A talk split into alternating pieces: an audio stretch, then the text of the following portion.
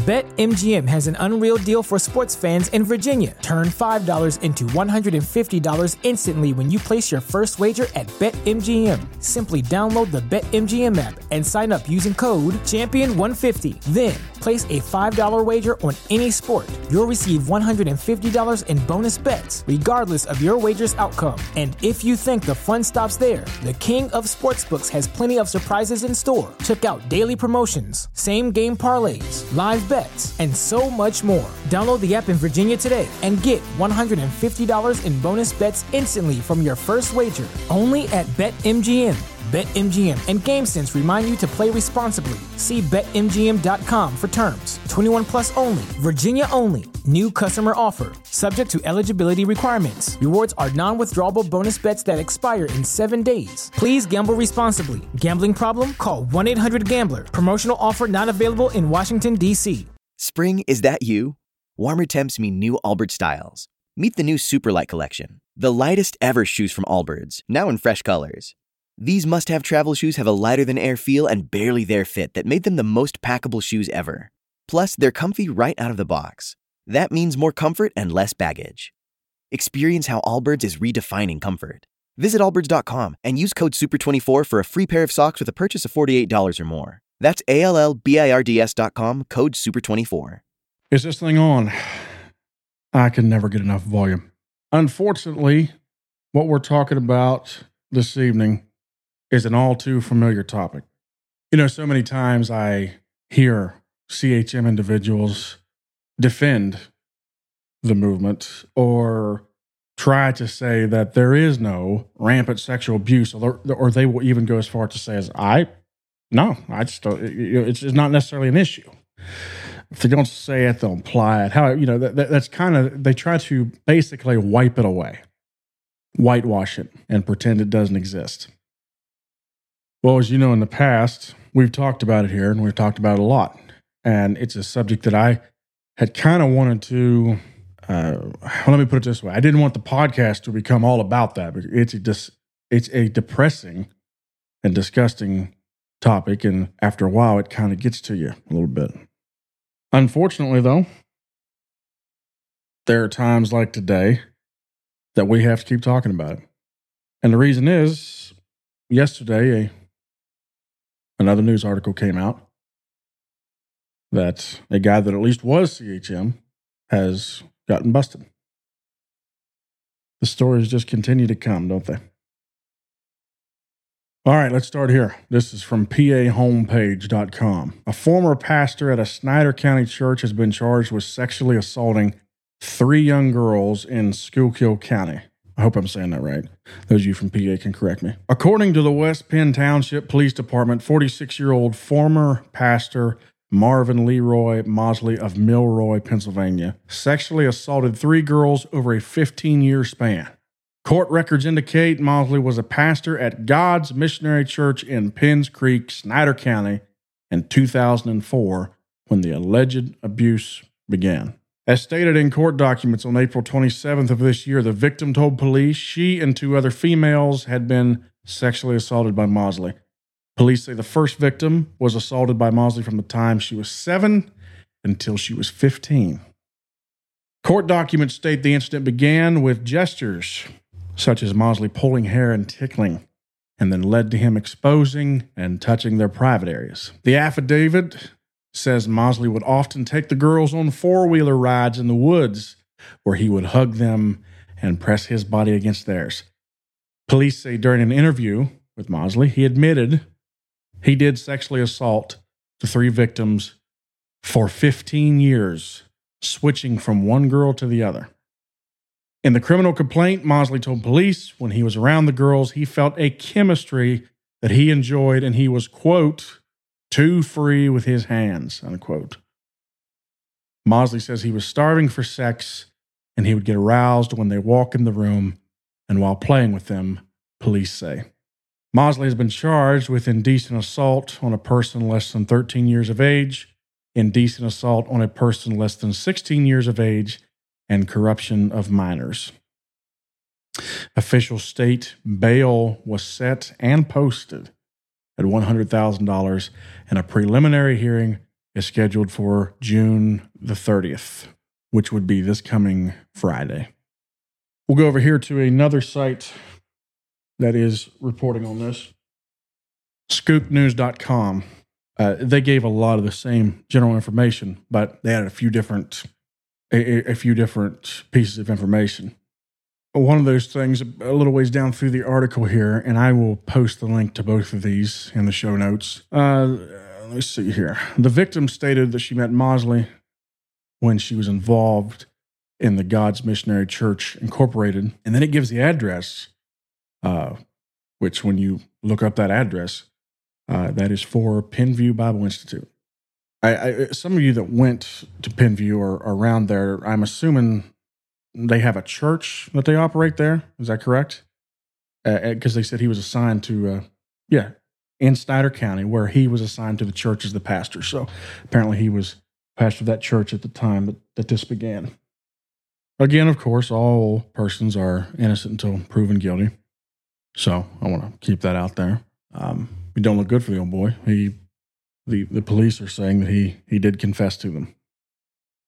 So these stories keep coming. They keep happening. It, it's, it's almost like an assembly line. They just keep rolling off of there. And this is just one of them that has become public. Can you imagine what's not public? And I'm saying this too, um, I guess, to a, to the CHM. I want you to think about this. This is hitting the news. This isn't just local news there. There's other outlets reporting about it now as well. You had the same thing with Walter Bradshaw. He hit the news. He went to prison. Virgil Carpenter, you know, it was it was news all the way down. The Orlando Sentinel was even writing about it uh, there in the 90s when it took place. These are just the handfuls that make it in the public. What do you think is not being made public? This stuff makes me upset, makes me mad, of course. But if someone is, uh, well, let's let's put it this way: if I had the chance to sit down with a leader from CHM, how would I want to address them, and what would I say? So let me try to hold off on the yelling and screaming for the moment and just maybe say what I would say to them. This guy, allegedly, according to these articles, has been involved with the God's Missionary Church. For those that are not aware, that's the, the church organization that Jim Plank is involved in, that I believe Jacob Martin is still the president of that denomination. Let's go over something here. So, if I had the chance to talk to them, what would I say? Well, let's bring up your website first of all. Let's see, and to bring up the one I'm looking for, I type in God's Missionary Church abuse because they have a statement about sexual abuse. But you see, here's the thing now, guys. Your statement used to be the top search result. Um, that's no longer the case because now a news article about a guy that was a pastor for God's Missionary Church is now the, the top the top uh, search result. But anyways, right here on godsmissionarychurch.org, they have listed a statement on sexual abuse. And I don't know if I've went over this on the podcast before, but I think that now would be a good time to go over it again. So if I'm able, if anyone that is a leader from the CHM, if I could sit down and talk with them, we would have to talk about this. And let's read this statement. God's Missionary Church stands against all sexual and physical abuse, especially towards minors. At any time, reports of abuse come to our attention. They will be reported to the state as required by law, and appropriate ecclesiastical disciplinary action will ensue. We pledge to support and to grieve with victims, and we will hold abusers accountable for their actions. God's Missionary Church commits to provide a safe place for the vulnerable, regardless of when, where, or by whom abuse occurs. I like that. It's a good statement. Until the last sentence. If you are a victim or have knowledge of such abuse, please contact Conference President Jacob Martin. And then it lists his cell phone number. It says nothing about contacting the cops, any type of authority figure, other than the guy that runs the church denomination. Now, please don't think that I'm saying that Jacob Martin would would do this. I'm just using this as a for instance.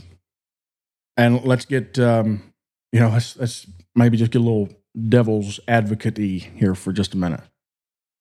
If a church wanted to cover something up, if I were a church denomination and I wanted to cover something up, that's how I would word that last part of that statement.